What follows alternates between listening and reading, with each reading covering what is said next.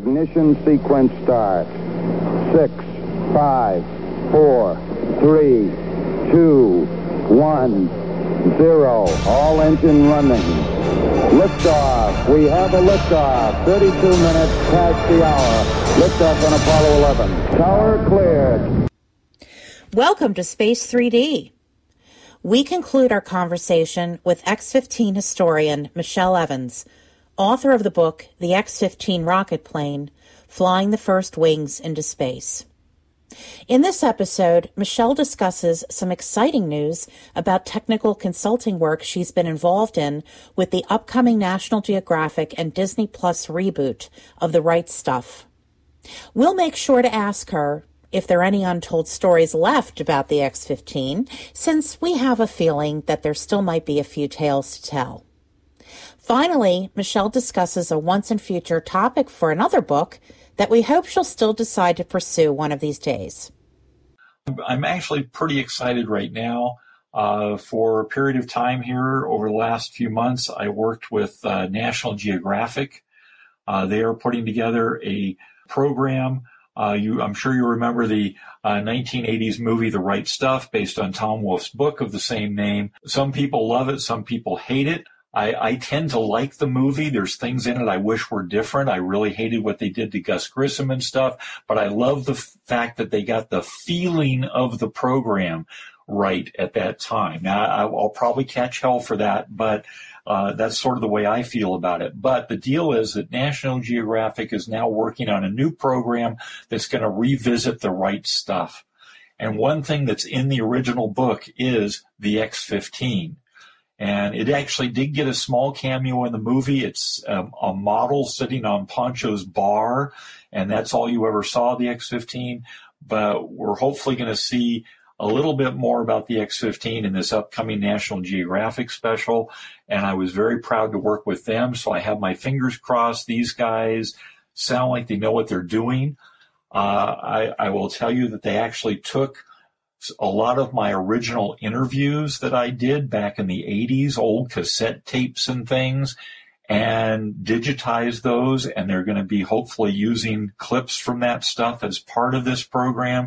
So I'm very excited and very hopeful that we're going to see something pretty amazing out of National Geographic. Are there any untold stories of the X-15 still out there for you to tell? Oh, I could probably write a couple more books if I really wanted to. I know when I first wrote the book, when I had written what I wanted to write. Even then, there were stories that I knew I couldn't put in. I just couldn't find places for them. The UNP came back to me and they actually told me that this book is too long. You really do need to edit it down.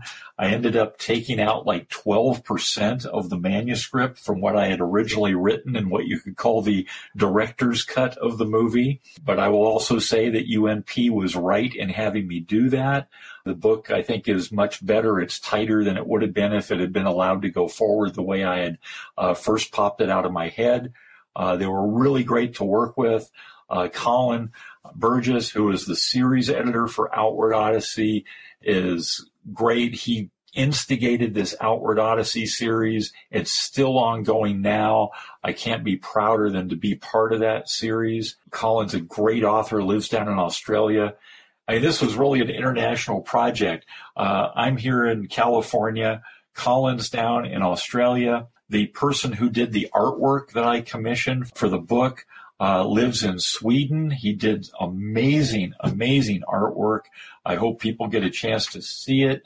It's on the cover of the book. There's several inside the book itself. You can see them all on my website in full color as well. And Tommy Erickson, who did that uh, that artwork on the X15, actually got his PhD in part because of his visualization of the mm. X15. So that's another great uh, benefit that came out of this program. The journey has been something else. I never would have anticipated wow. anything like this. Well, you can you can hear that in your voice as well. So that's that's great. Well, thank you. Well, apart from the X-15, I guess my last question is, what is or are your next aerospace historical project, or anything that you can divulge at this time?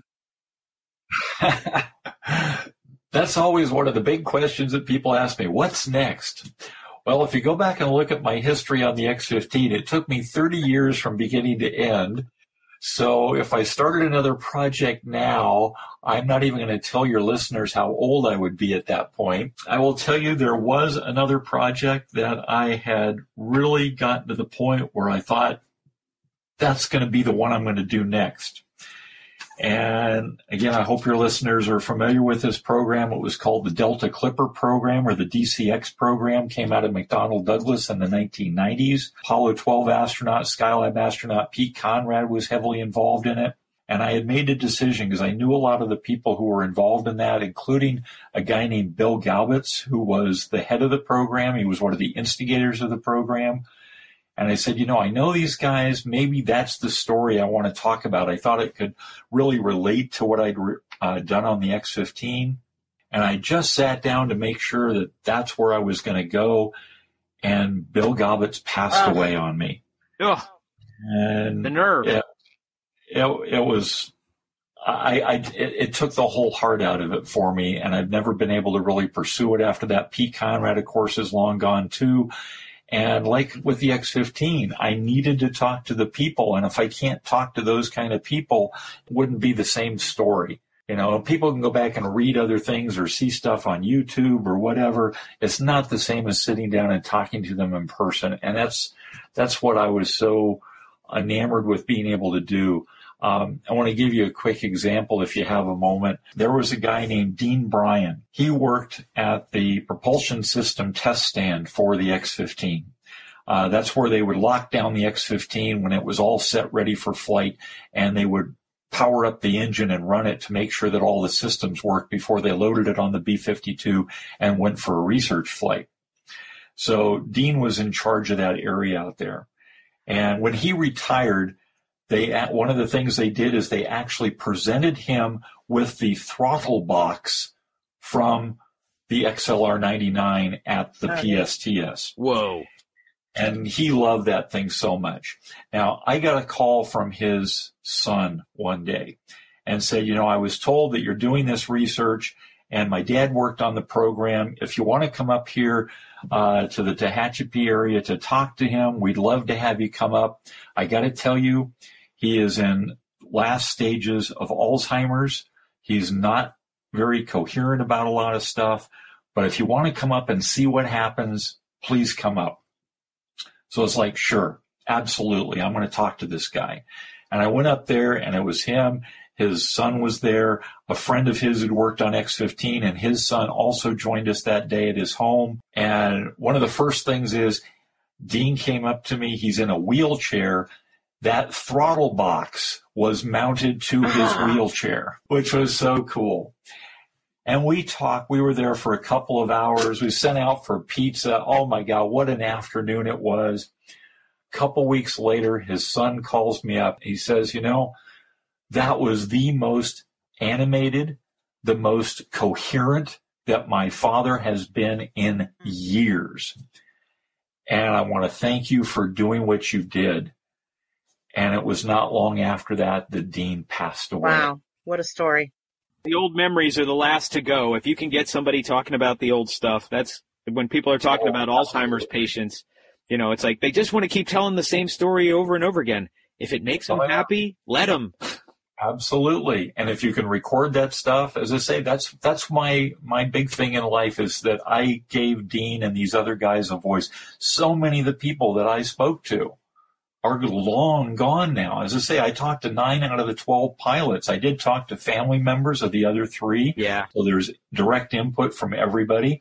But out of those nine, eight of those guys are gone. Just Joe Engle's left. So this is what I consider a, a historical record that unfortunately can never be repeated. Absolutely.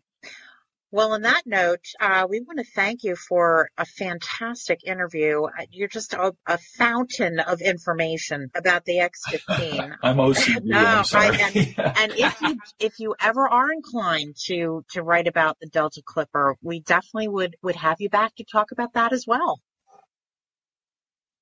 I, I would love to do that. And if you ever want to talk about Space Camp Turkey and the programs they do, any of that kind of stuff, I'd be glad to oh, talk fantastic. about that. Wonderful to chat with you, Michelle. Uh, hope to meet you in person sometime in Meet Space. Thank you, thank you so much, Tom. It was great to talk with you, and and thank you, Eleanor, for having me on. It's uh, been wonderful to get to know you. If any of your listeners know places where they live, uh, museums, science centers, uh, community groups, libraries, get in touch with me. I would love to come and talk. I do love to tell the story about the X15. All right, fantastic. Well, with that, we are going to go ahead and sign off. We hope you enjoyed this episode of Space 3D. This concludes our podcasts for season three.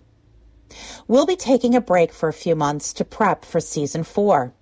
Thanks for listening. For Tom Hill and Emily Carney, this is Eleanor Rangers for Space 3D.